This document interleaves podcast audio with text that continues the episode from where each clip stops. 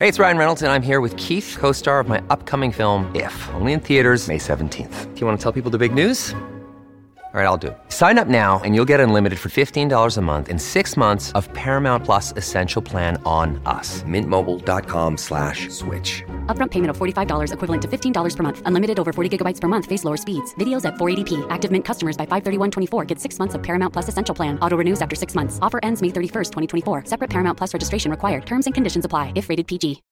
When you need mealtime inspiration, it's worth shopping Kroger, where you'll find over 30,000 mouthwatering choices that excite your inner foodie. And no matter what tasty choice you make, you'll enjoy our everyday low prices, plus extra ways to save, like digital coupons worth over $600 each week. You can also save up to $1 off per gallon at the pump with fuel points. More savings and more inspiring flavors make shopping Kroger worth it every time. Kroger, fresh for everyone. Fuel restrictions apply. Hello, everybody. This is Marshall Poe. I'm the editor of the New Books Network. NBN listeners like to read books and buy them. So we thought we'd tell you that right now, our friends at Princeton University Press are having a remarkable site wide sale. You can get 50% off books, including ebooks and audiobooks, with the code 50, F I F T Y, at checkout until May 31. You can save some real money on Princeton University Press books. I encourage you to go there and check it out. Welcome to the New Books Network. Hello, and welcome to New Books in Sports, a channel on the New Books Network. My name is Keith Rathbone, and I'm coming to you live from Macquarie University, actually for, for real this time, not at my house, but at my work. And I am here today speaking with the author of a, a killer new book and one that I think is going to uh, be of much interest to people interested in, uh, especially kind of critical theory in sports uh, this is Shannon Walsh. She's an associate professor of theater history at Louisiana State University. And the book is Eugenics and Physical Culture Performance. Uh, pardon me, Eugenics and Physical Culture Performance in the Progressive Era. Watch Whiteness Workout. It's out from Palgrave Macmillan in 2020. Uh, thank you for joining me, Shannon. Thank you, Keith. Shannon, I wanted to, uh, of course, kind of reiterate that I, I really love this book. It's I interview a lot of people for the podcast, um, talk to a lot of sports um, people in sports studies, mostly in sports history, but it's rare to find such critical engagement. Uh, so that was really refreshing. Um, and I kind of had to brush up myself a bit, uh, you know, thinking back to my Bourdieu But I, I, I, wonder, Shannon, if you can tell us a bit how you de- you developed this project. Like, what what uh, what brought you to studying sport um, and physical culture? I should say physical culture rather. Um, when you're a professor of theater history. Sweet, thanks, Keith. Yeah, um, um, there's two sort of uh, stories um, about about that. You talk about it being, you know, historical. I don't. I think I'm an accidental historian, and now I, I love being a historian. But um, uh, uh, so that story is that you know I had really planned. This is this is a revision and expansion of my dissertation work, and I had planned for my dissertation. Um, in grad school at the University of Minnesota to actually be on on fan cultures. I was I was all gung ho on writing about American American football fan cultures, and um, I had my sites, and I had already done uh, you know extensive research and an annotated bibliography, and and I was super excited about it. Um, and then for uh, I took a 19th century history class because I was in a uh, the program I was in was theater historiography. Even though, again, uh, I kept thinking like, why am I in this program when I don't think I'm actually a historian or a historiographer? Uh, and I I went into um, I found an archive on campus. We had to find you know I had to write a seminar paper, and I found out that. Um, there was a YWCA archive uh, on campus, and I was like, cool, I, I haven't done archival research before. I'm going to go check this out. Um, and I found, um, like, I found Abby Mayhew, who who is the the subject of my um, uh, uh, one of the chapters in my book, and I sort of like got a like hardcore historian crush on her, um, and I, and I was like, you know, I think I think I think I might I might really want to write about this. She and I talk about this a little bit in the book. Um, you know, she she was from Wisconsin and and and moved to Minnesota, and uh, she reminded me of my grandmother. Uh, right, they and they were sort of in the same, you know, overlapped a little bit, and um, so then I I got a little bit of archive fever and found you know went and uh, researched Dudley Allen Sargent at Harvard, um, and then did some uh, research at the H.J. Lutcher Stark archives at the University of Texas Austin, and just sort of really caught that that bug of of historical research and and and that's that's that's where this landed but but like the interesting part is that i i as i said i really wanted to do sort of theoretical digging in into my work to begin with and the way that i found sports is that is is weird uh, and fabulous. I'm a huge sports fan, um, and so and I and I my husband is is is a is a jock, um, and so we would watch sports together, and I played fantasy American football, and um, and uh, I got really frustrated when I was a master's student because I was watching American football and they had just made the change to allow women sports broadcasters from the sideline and when they first you know had women on the sidelines of of you know NFL games they were they did not look like they belonged there. They were in dresses and heels and they put them in pastels. And and I was like you know if you if if NFL really wants to get you know more women watching their games this is not this is not the way to do it. Um and so and so i wrote my master's thesis um, on how the male gaze g-a-z-e operates in sports. Um, because because i found myself as a as a woman sports fan trying to enjoy sports but having to read against the grain that was being offered uh, and so and so that's really where um, that sort of spectatorship uh, uh, in theater and sports kind of overlapped for me um, to begin with. And it's just uh, gotten i've just expanded my love for both of those things and how performance theory can really help deepen the way that we think about sports um, since then. Yeah i mean the the introduction of your book in particular is really um, kind of rich for people who are interested in sports studies because it's like I say, it's rare that you get um, people who are interested in critical theory writing in clear ways about how you know maybe people beyond Foucault are in, are interesting for us. Um, but also the other thing I really well I ever I think you know a fair number of people kind of like in myself like I, I'm I'm complaining about myself I think uh, but a fair number of people are interested in kind of biopolitics or governmentality, but um, don't use them in quite as precise ways as you do. But the other thing I really liked about your um, your introduction and, and and in many of the introductions to your chapters is that you kind of mentioned it in when you're just talking about that kind of self-reflexiveness that you have, um, where you kind of frame out. You're like, I'm writing a, his, a kind of a history of the progressive era, but then you start the beginning of the book and the end of the book uh, in the now. And so you get a, a real sense that what you're saying about the progressive era actually matters now.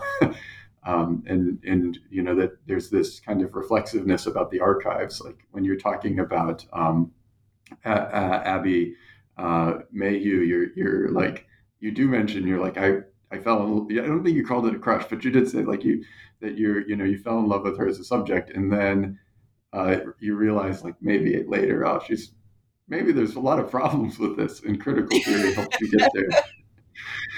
So yeah, do, yeah, yeah, yeah.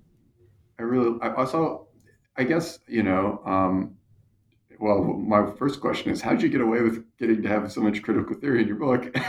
no, um, so I guess what when you got interested in the way critical theory could be an avenue into understanding sports studies, like how did you start with Foucault or did you start with Bourdieu or was it you know you're like actually I love uh, Butler, Judith Butler, and performativity got me in there. So I just kind of wonder how you how you did it. Did you come to sports first, or was it was it you were always a critical theory nerd, and as soon as you started taking these one theory, you realized, oh, I can use so many actually.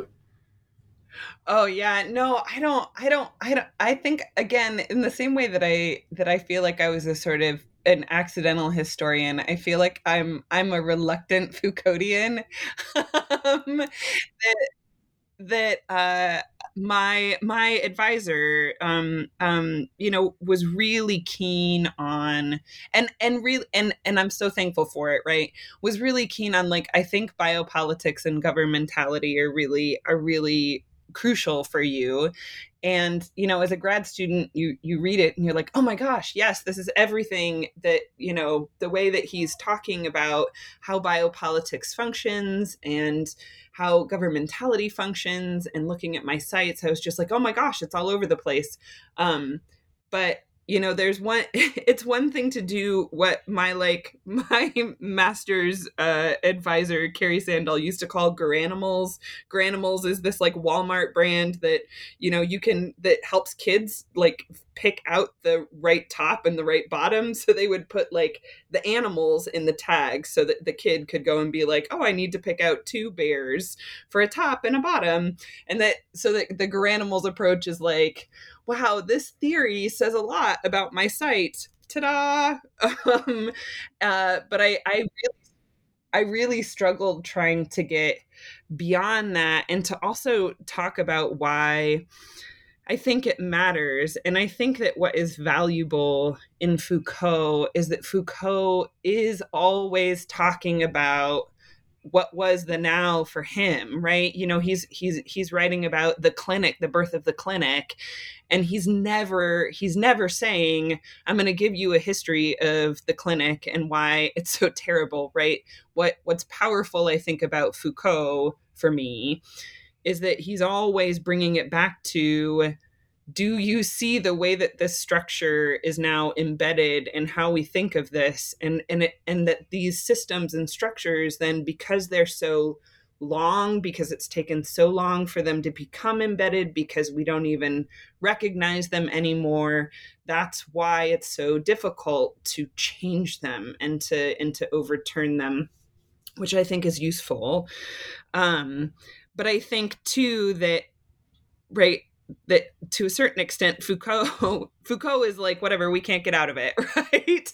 Like there's there's we're stuck in this mire and you know i i think there are ways that we can get out but at the end of the day you know he's he's he's pretty skeptical that that we can make those changes which is where i think it's interesting because right? Judith butler and the idea of performativity is sort of where i started but she isn't huge in my in my in my books. I rely so much more on foucault. What's interesting is that the work that i'm doing now i'm returning to butler um, in part because butler is also starting to like really talk more in terms of of bio biopolitics. Um uh, so I've I've been turning a lot more to to to her and um, Achille Mbembe, uh, which which I think um, is sort of where, especially now, right, with with sort of the the place that the world is, which is not where it was. This is a dumb thing to say, but it's not where it was when I first when I wrote this book. Um, but biopolitics just now are even more important. And if I had known that when I was writing this or when I was writing my dissertation that eugenics would somehow make its way back into the zeitgeist of the way in which we talk about the world on a regular basis, I would have uh, I would have been like, no way. But here we are. yeah, well, it certainly I, I've taught um, kind of you know governmentality and biopolitics for a, a, fair while now. And now, if you ask students to point out examples of biopolitics, it's like, uh, really? like our whole life, everything. um, so it is kind of, it is, it does reshape the way in which at least my teaching practices happen. Uh, so I want to turn now to kind of the content of the book. And I just will point out for people who haven't read it, there are these framing chapters um, kind of at the beginning and the end intros, conclusions, but the body of it are five um, chapters uh, that happen in the progressive era and most of them are, are I would say, um, centered around a single figure um, that provide a kind of hinge for understanding other things that are going on. But they, they all have a kind of underpinning, uh, which is that there's a kind of overarching thing that maybe you, I think you're trying to say that physical uh, culturists are doing in the progressive era. And so I'm wondering if you can tell us kind of just broadly and overall um, what what does for your at least for your book what is the physical um, what is the what do physical culturists do in the progressive era? Like, what is their underlying and major goal? How does this connect to questions of whiteness and of gender uh, that you that you tease out so well in all of your chapters? Whew, that's a lot. I know it's um, a big so, question. Okay. It's kind of the big, you know, what's the? I guess I'm asking what the thesis of your book is. No, but in an awkward way. Yeah.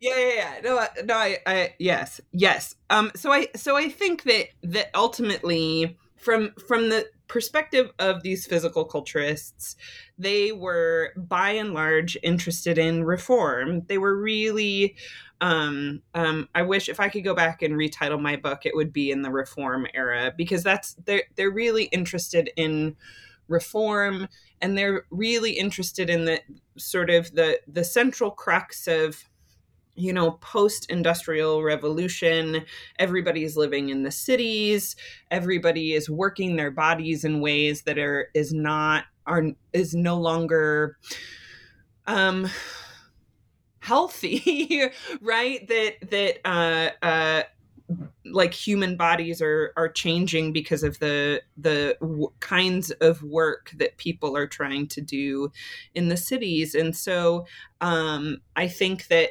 overall you know regardless of gender that that these physical culturists were were were in invested in you know what does it look like to sort of come into a city and do this kind of reform work with specific populations now? Um i think that the that overall that's what they were all invested in. I think that the three figure the four figures that i talk about well, the Delsarte chapter is a little funky, but um, uh, uh, do that in in various ways, and also, um, you know, are invested in that project in different ways. For example, like I would say that, you know, is was Bernarr Macfadden really interested in reform, or was he interested in sort of highlighting and forwarding his own brand? Um, I think he was interested in highlighting and and sort of selling books and like making money but also i mean he wrote thousands of pages of material about physical culture. And so if that was just about his own brand you know i i think you know he wasn't he he's he's kind of framed as like the pt barnum of physical culture and i think that there's more to him than that. Um but you know i think that like dudley allen sargent was uh, who was at harvard he was the physical director at harvard uh, uh, at the beginning of the 20th century um, was supremely interested was particularly interested in in women um, and that and and that's sort of the the central focus right is that there was this big issue in the progressive era about women all suddenly wanting to go to college and there was still a lot of medical quackery out there that suggested that you know, when women went into college and started thinking that all of the energy that was supposed to be in their reproductive organs got sucked up to their heads, and then, oh, oh my gosh, then they're not going to, you know, make babies and ah. So I think that this was a fix. I think that physical culture in colleges, in particular, in women's colleges, was seen as a fix to what was viewed as a real problem the problem of women going to college um, so so I think that you know and if it wasn't in college the other side of this right is that the influx of young women into cities in order to get to do work. And so like the ywca was very much invested in trying to create communities of women in the cities that that they were in to sort of help protect women um, and the YWCA was very open about, you know, and prevent them from from from you know going to uh, uh, you know, becoming sex workers or sort of relying on, you know, what at the time was viewed as less than savory, well, even now, less than savory um, sort of means of of of getting by. Um, and so in that case, right, physical culture was was that kind of intervention to create community, but to also help women who were coming from rural areas into cities try and, and navigate that space and themselves um, in a way that was empowering and also Christianizing as well, right? It was it was also still about, and you will do this all um, um, through through Christ, uh, uh, which is a, a, long shot from where the YWCA is is is now. So I think that you know primarily that's what they were interested in. What my book argues right is that um, a huge part of that was was in and this is early right? Eugenics is really something that that hits its stride in the 20s um, but the the seeds of the impulses of of eugenics are really in all of these reform efforts that are incredibly concerned with women's young women's ability to reproduce that so many of the exercises so much of the rhetoric um, was uh, sort of tacitly and implicitly and sometimes explicitly um, still about making sure that these young women could give birth successfully. Um, that that that they could still be and, and, not only give birth successfully that their bodies would be able to to handle it um, but that also you know inculcating sort of the values of motherhood on these women right? There was never it was never a, a sort of hey come and learn how to do physical culture and you can actually you know find yourself a job although you know, in women's physical culture, many of them did go off to become physical directors themselves because it was so gender uh, segregated at the time.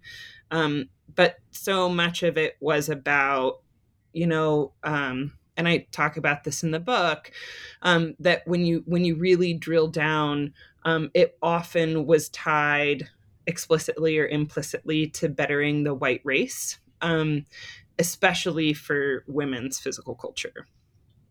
Yeah, I. I mean, for me, that come that came through uh, really clearly um, be, because you re, I think you reiterated in a good way again and again that you know whether it's um, Dudley Allen Sargent's kind of looking at the improvement of you know women who could maybe afford to go and can um, go to upper class you know universities in the in the Northeast versus you know Mayhew and and the YM or the YWCA in um, in uh, Minneapolis. Like we're we're seeing different this thing at different angles, and of course.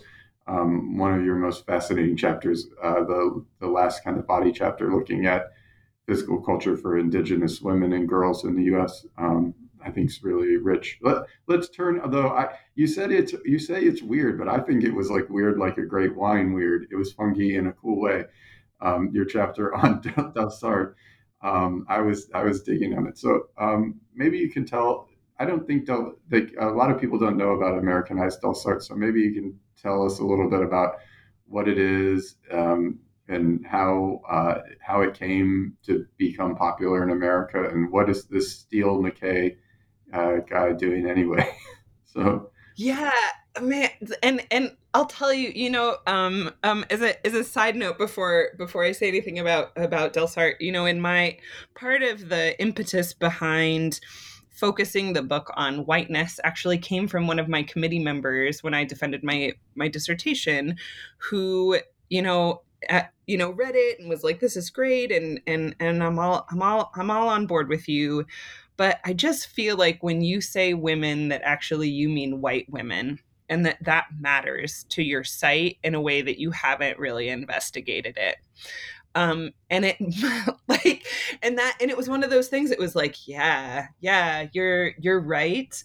Um but i couldn't let it go. Uh it it and and that is actually how i sort of turned to the the added chapters or, or the delsarte chapter from my dissertation the delsarte chapter um and um, the chapter on physical culture or lack thereof in um, indigenous uh, reform schools.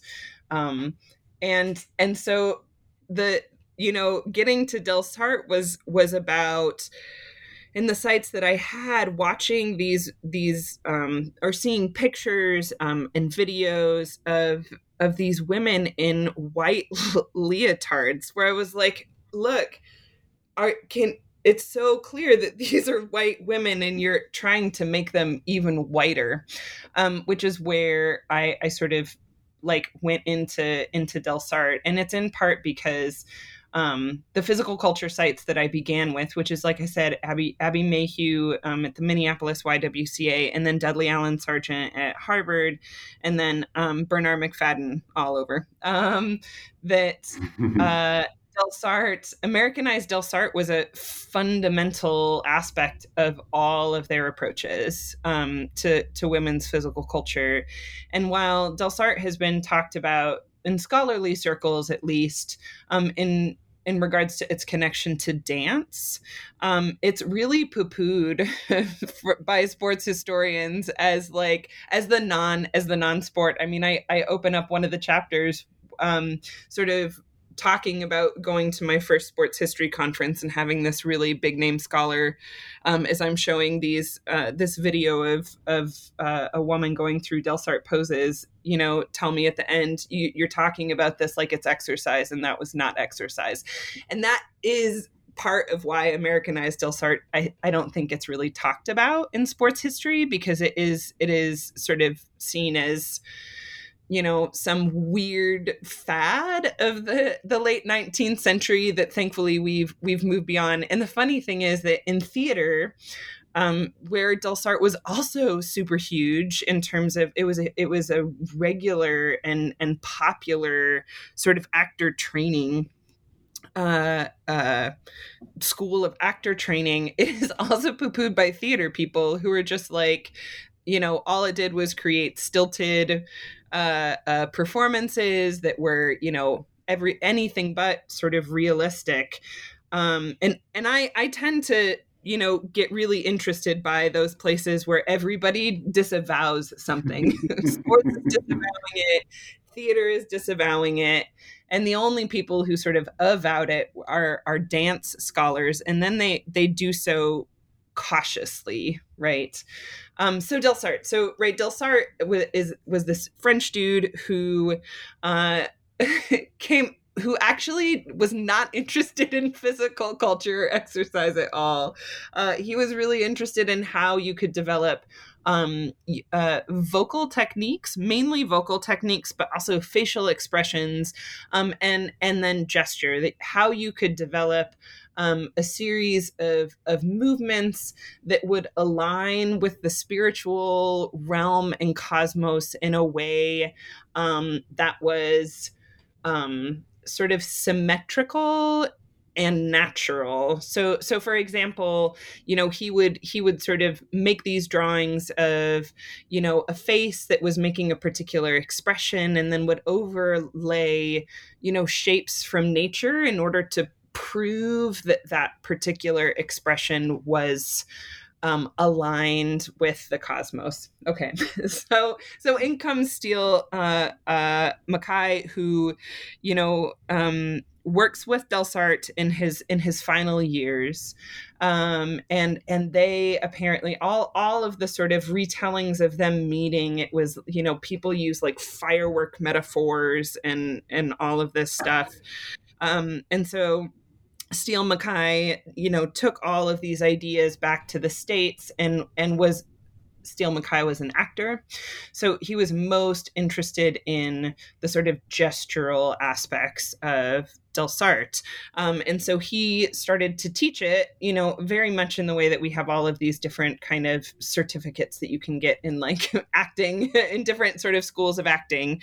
Um, so he started to to teach it as a kind of school of of acting um, and movement and gesture. Um, and then all of his students kind of took it in their own in their own directions and it fractured and you know this was long before you could like trademark or they were interested in trademarking you know their their teaching techniques. So it just made its way into so many things like silent film um, you can see uh, sort of resonances of Delsarte and Delsarte movement in silent in silent films. Um, modern dance. Uh, one of the ways that when people are like, "What's Delsarte?" I'm like, "Do you know the Music Man?"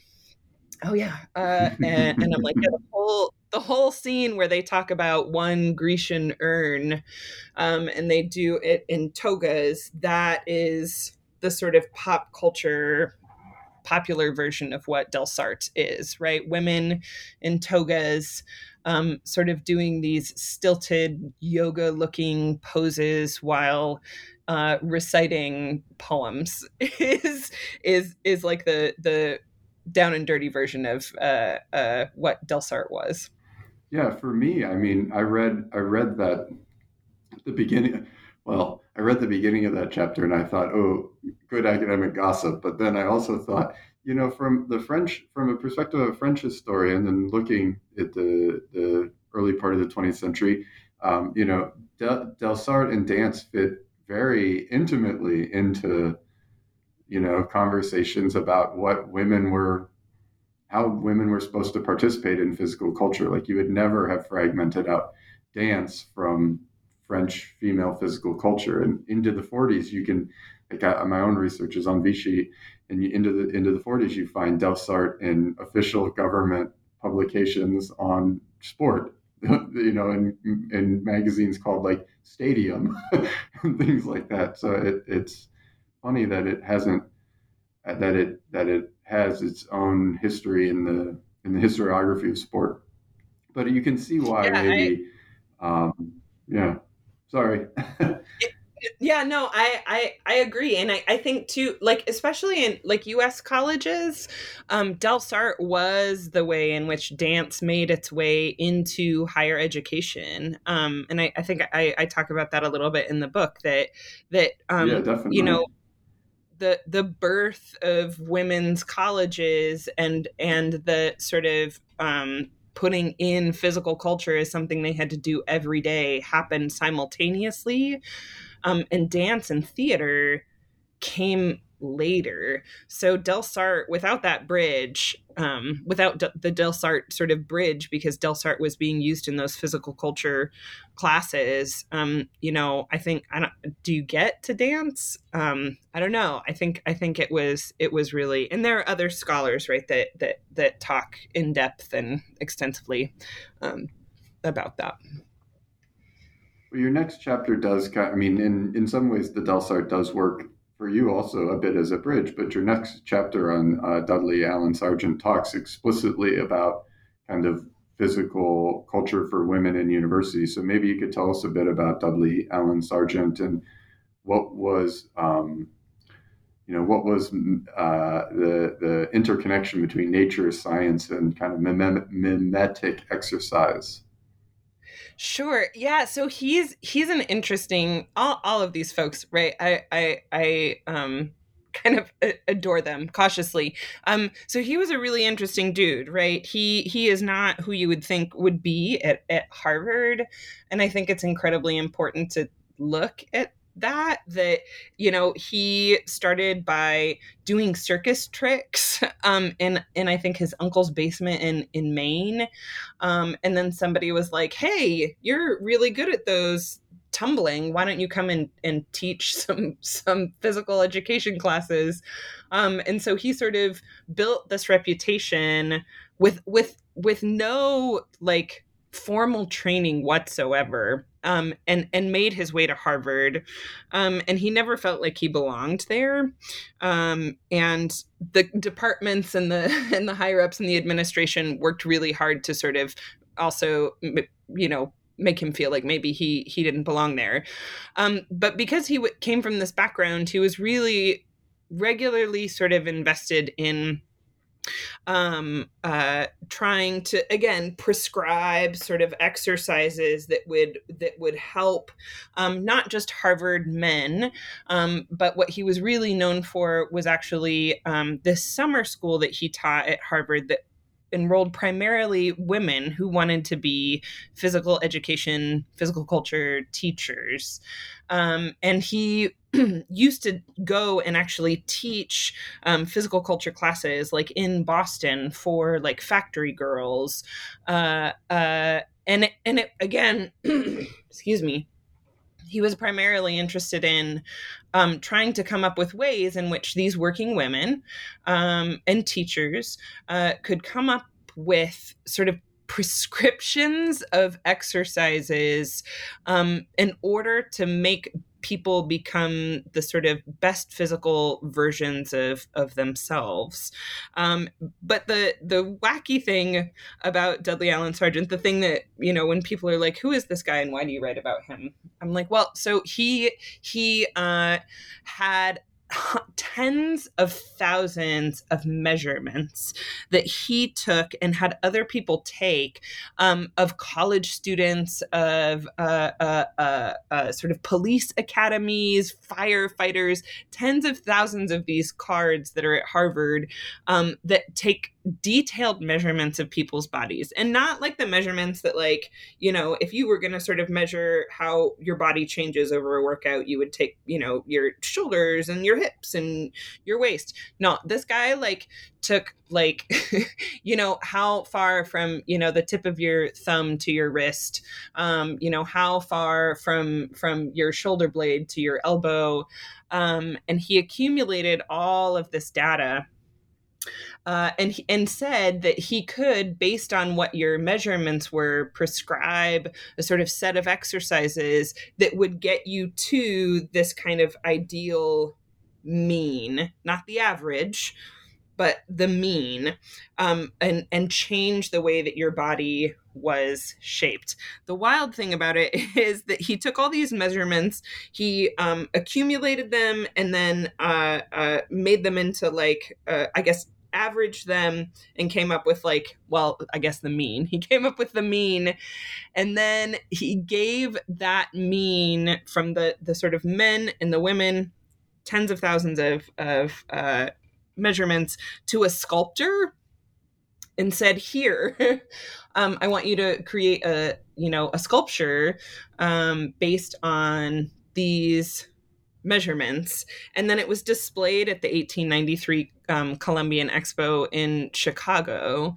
Um, and it created all of this debate, um, this picture. And, and it, right, it was made, they were created to look like Greek statuary. So there's all kinds of sort of overlapping ways in which they're, tr- you know, trying to say, look, you know, building an idea of what is the American woman, and here are the measurements of tens of thousands of college women that we're going to make into this statue. Um, and he thought that it would be a, a really great, like, look, let's celebrate um, the American college woman. Um, and it actually created all of this debate because critics tended to think that um, uh, she wasn't in very good shape. Um, and so like why wasn't she in good shape? And like why, you know, uh, uh, and and people who were, you know, trying to argue against the corset at that point were like trying to mobilize the statue as a like this is why women can't wear the corset. But then people on the other side were like, no, this is what college does to women's bodies, and we can't let them go to college. It was just, uh, I don't think he really expected it to to take off like like that but that's one of those those things that he was sort of famous for. The other thing i really liked um, by the way your book has a lot of like funny things in it. Um, when i'm thinking about sargent i'm now i'm all, only going to think about him sitting on a chair on a, on a high wire. Um, right. The oh other gosh. thing i really liked yeah the other thing I really liked about this chapter is um, you introduced this notion of a surrogation and how he's attempted to kind of like re reintroduce um, rural values through kind of these exercises that you can just do over and over again. Um, so you're not you don't have to be working class to get the kind of the musculature of a of a working class person. I found that to be a really interesting interesting idea. Yeah, and so many of our of our exercises still do that thing right? So like there was there was one point where where that chapter i was going to write a whole chapter on the historiography of the squat. Um and i you, i was gonna you, you must you, do this. You have to do this. Yeah. That i was gonna be like you know if if i could if if i could trace back the the squat to to the gesture of wood chopping um, which is which is really what I think. If you and and that's the exa- one of the examples that I that I use um, uh, that you know how many of our exercises that we do now that we don't even think about, like the you know the squat or you know I just finished directing a show where they had to stretch all the time, like the butterfly stretch, right? All these stretches that we have these names for, like how many of them actually could be traced back to what the what I think the squat was originally, which is, you know, was pulling from the actual action of chopping wood and then trying to borrow that for the city without actually doing the chopping of wood um, in order to make bodies that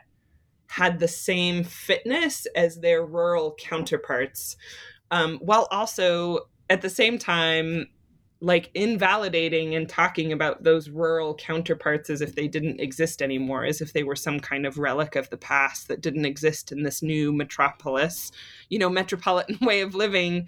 Um and so and and so the way and and i think physical culture does this a lot and this is how whiteness and gender um, and all of those those things make their way into sports is that they get sort of relabeled as as something else. So you don't think you know when you're at the gym doing a squat you don't think that this is an appropriation of you know what was once sort of seen as as low class rural labor.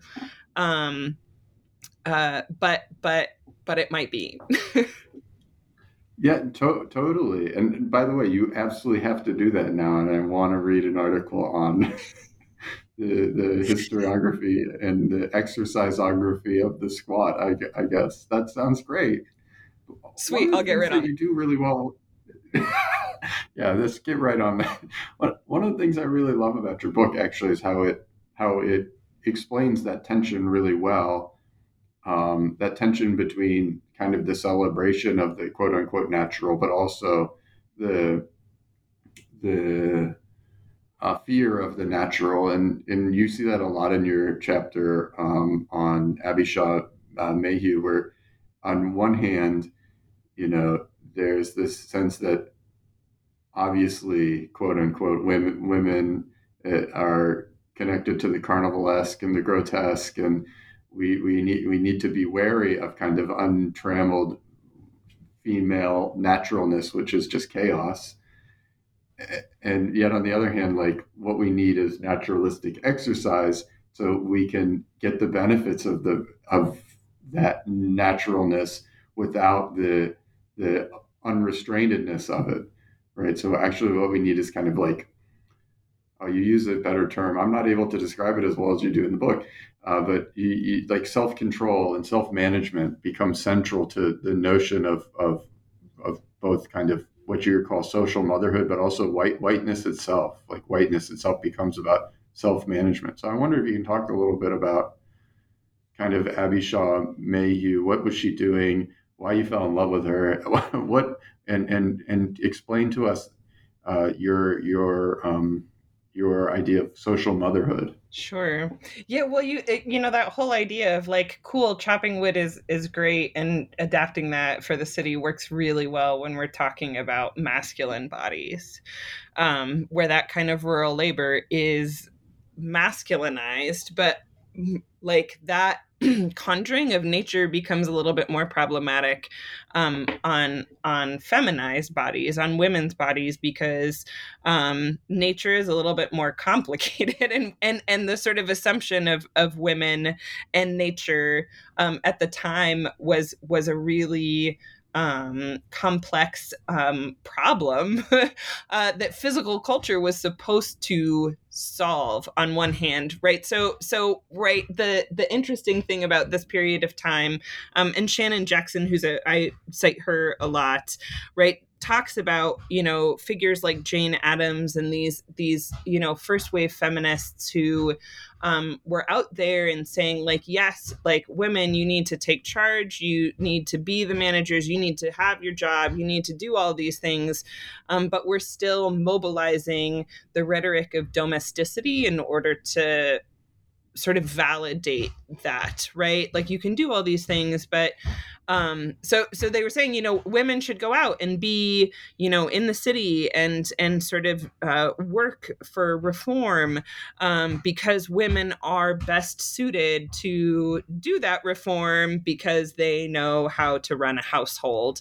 So it was um uh, a lot of the ways in which physical culture mobilized the rhetoric of domesticity. Um, uh, uh, sort of mobilize nature not in terms of like yes women should go out and run through the woods and um but in terms of like n- you know their women's nature is to be maternal um and that is how they justified too um a lot of of these exercises that they were asking women to do so abby abby shaw mayhew is wild because is wonderful and wild um because she you know at a time when delsarte was super popular and she was really good at Delsarte. Um, uh, and she taught Delsarte, but she also, like, she started women's sports at the University of Wisconsin. Um, she was all about um, basketball um, um, and and believe that women should be allowed to compete, which is something that even Dudley Allen Sargent was like, no, no, no, no, no, women should not be involved in sports. They can be physically active, but they shouldn't be involved in sports. And Abby Shaw Mayhew was like, no, they should be doing all of the things. Um, and so when she was in in Minneapolis um, she did, you know, gym work, um, uh, right? Sort of like women's exercise classes that that all of these other folks did. Um, but she came from Wellesley, um, and Wellesley already had these had these sort of outing groups. So she would she would have women um, have a rowing club and a bicycling club, and they would do um, basketball tournaments, um, uh, but friendly basketball tournaments, um, which I guess took the competition part out of it, like all over the city. And so there are these articles from the time that sort of describe these women in really sort of grotesque and outrageous ways that that you know in her reports abby shaw mayhew is like super proud of. Um, but also right was being pressured to sort of ju- justify um, the ways in which this outrageous sort of bodily autonomy that was all over the streets of uh, and lakes of Minneapolis um, wasn't just you know kind of girls gone wild at the end of the 19th century. Um, and the way that she justified that was through a really hefty rhetoric of domesticity, um, a really hefty rhetoric that that this is how women learn to be closer to God and to and to Christ, and that this was how they could sort of envision their Christ likeness. Um, and the way that that was then tied explicitly to their whiteness um, was was also sort of a part of that that justification. Um, so she's she's a, a, confounding figure because on one hand, you know, she she absolutely falls into in, into the sort of same bucket as like Jane Addams and and and the, that first wave of feminist reformers um, who are really pushing the boundaries of what was you know acceptable femininity you know and then on the other hand she's saying things like you know at the end of the day this is about uh, uh, furthering the race. This is about you know making women better um, uh, uh you know house housekeep you know better managers of their of their homes. And what's interesting about her and i've also haven't quite found enough evidence to to like say this say this but um she never married, um, and there's at least in one of the sense two censuses um, she had was living with a female companion in her later life.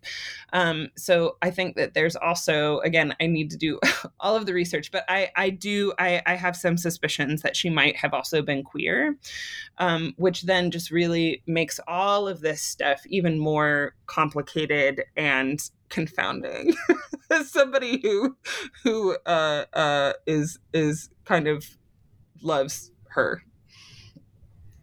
Yeah, I, I, I obviously I caught the reference at the end of the chapter to her living with a companion, and I have to admit, in reading the Macfadden chapter next, I also caught like a hint of queerness because I'm thinking about the kind of physical, the kind of German the link between uh, homosociality in Germany and these physical cultural magazines, how they were like an early way for ger- German queer communities to express queerness in public. And I was like, oh, is that what's going? Is like, but then you read about uh, Bernarr Macfadden's like third wife and her seventh childbirth, and he's making her jump off a 46 foot cliff. You're like, what is going on here?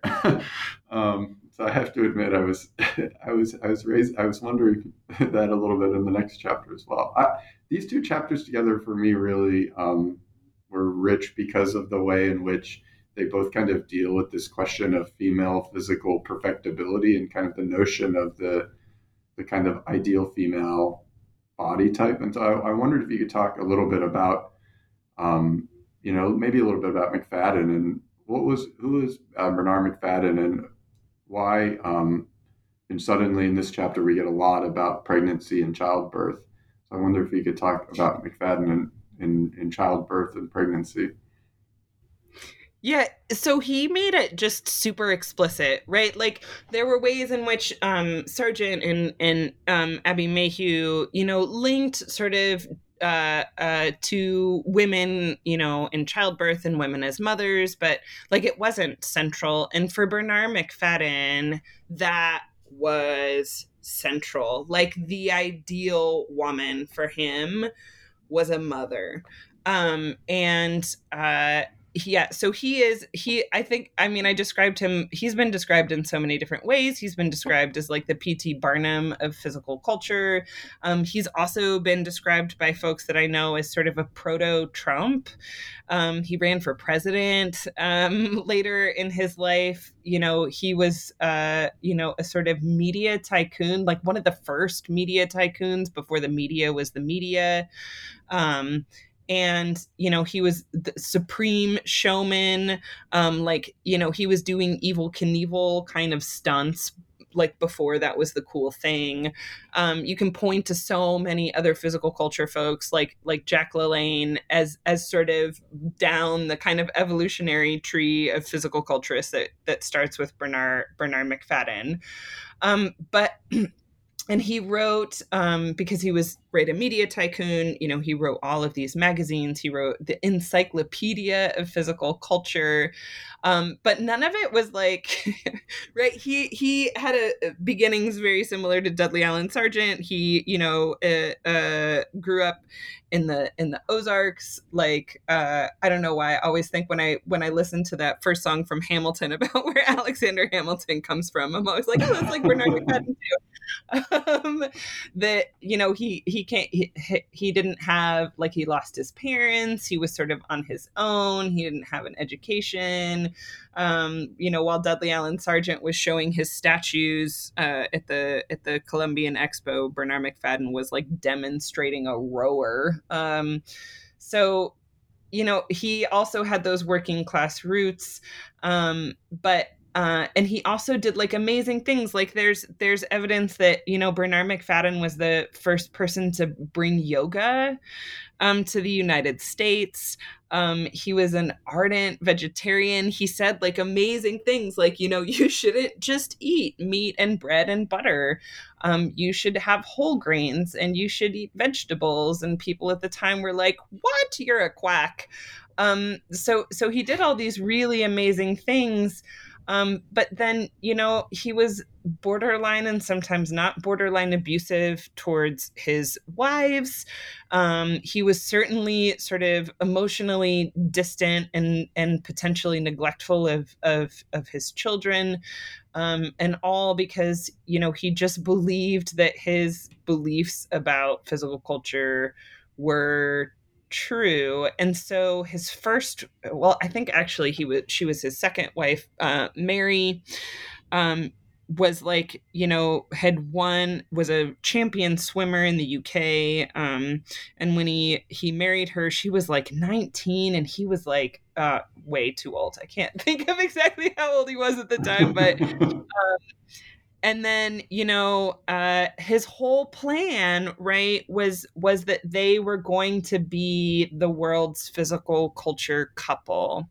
And so she talks she has she has a sort of salacious um, autobiography um, called dumbbells and carrot strips that is just fascinating. Um, and and she talks about the fact that she understood that her job was was to come on board and sort of make babies. Um, and and she did really quickly. And and one of the main things that he did when they were on tour together right after they got married um, is that he used to um, sort of have her jump uh, uh, off of a table onto his abs um, he made her and i tried i tried let me tell you I, I tried so hard to find evidence or some kind of record of of this dive off of the pier while she was eight months pregnant but i just man i could not find it. But she talks about you know being eight months pregnant and and he forced her as a sort of uh you know demonstration of her virile you know sort of hardcore amazing pregnancy to jump off of this pier into the waters at Brighton Beach um, and she talks about how she was terrified, right? She was terrified that this was going to um, do harm to the baby, do harm to her, um, but but she did it. She did it anyway. Um, and then once she had all of these these uh, children, um, which uh, much I think to Bernarr's uh, dismay, open dismay at times, uh, it, he she had all girls. um, then he he toured them around, so then they became this sort of physical culture family, um, and and so again, um, you know. Yes, he was interested in exercises, um, but he was as interested in exercises combined with diet, combined with uh, sleeping with an open window when it's 20 degrees outside and snow baths and all of these sort of um, bizarre ways of living that for him physical culture wasn't just a sort of series of exercises that you go and work out. You know for him physical culture was an entire way of being in the world and and for him that being in the world was firmly focused on if you're a man, your job is to go out and reproduce. And if you're a woman, your job is to make babies. Um, and so much of his sort of uh, he has an entire thousand page uh, book about like these are all the steps you need to do in order to be a good mom and how to get pregnant and how to give birth and how to take care of your baby. Um, he was writing you know uh, what to expect when you're expecting uh, long long before um, those kinds of self-help manuals were out there. Yeah so your your uh, book for me, Shannon, does such a great job of kind of tracing out that line from the late, well, yeah, late 19th century through to kind of the eugenics movement of the 1920s, and and really um, pays special attention to the role that physical culture plays um, in trying to shape women's bodies in particular. But then you pose a question in your conclusion I think that really sharpens the whole book, which is you, you say, like, can this white supremacist roots of physical culture be challenged? And in some ways, you're trying to look at that in chapters, uh, your chapter six as well, exercise for assimilation, where you're looking at indigenous women. So I wonder if you, I mean, because that seemed to be where you where you land, like, okay, the the so what of this, why this is important, why people who maybe aren't interested in the reform or the progressive era why they should read it. Um, is this, and it's a huge question. I mean, I was shocked when I started reading your book, and I was like, wait, this is starting with a white, like a white supremacist gym in today. uh, so I wonder if you could, you could, d- did you end up answering that question for yourself? And uh, what, what, what should we all be doing? I guess. yeah, I think. I, I mean, I think that's really the crux of of of what of what my next project is and i think that it's about especially now right again i, I think that the the sort of world that I wrote most of this book in and the world we're in now seem um, very different.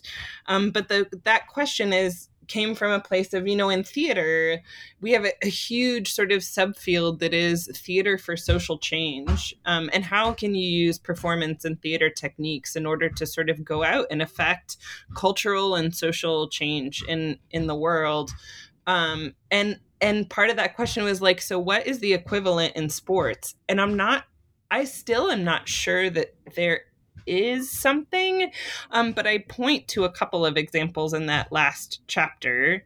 Um, and i do think too that that a lot of that has shifted sort of in the pandemic um, uh, uh, talk that i gave um, like a year ago was about how sports um, and athletes were sort of given a, an ability or at least took on um, being more political um, during the pandemic like you know the the sort of protests the you know um, wearing you know certain uh, uh, things on their uniforms or like t-shirts to to warm up um, the explicit linking of the nba with the black lives matter movement um, I think that that there are ways in which sports and physical culture has shifted, and and also like one of the um, I talk about a couple of different um, um, sort of uh, physical fitness gurus now who are mobilizing a lot of that physical fitness work in order to kind of talk about how it can help you become um, a sort of a revolutionary or, or a radical. Um, and it's not like this is the first time, right? Um, uh, there's there's so many examples of the ways, especially in like Germany and Czechoslovakia and like the Sokol movement, of how physical culture has been mobilized before in order to kind of further a political cause.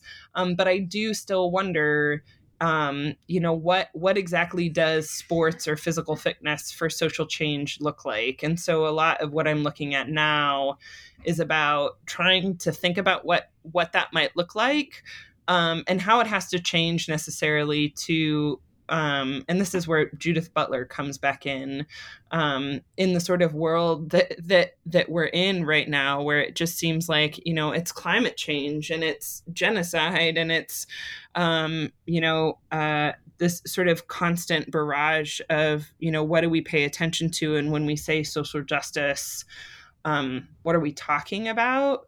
Because uh, we're kind of talking about all of it.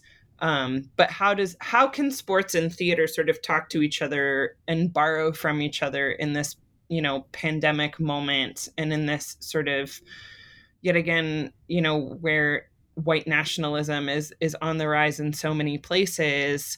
Um, what is it that theater and sports do really well um, that can help further that cause of social justice?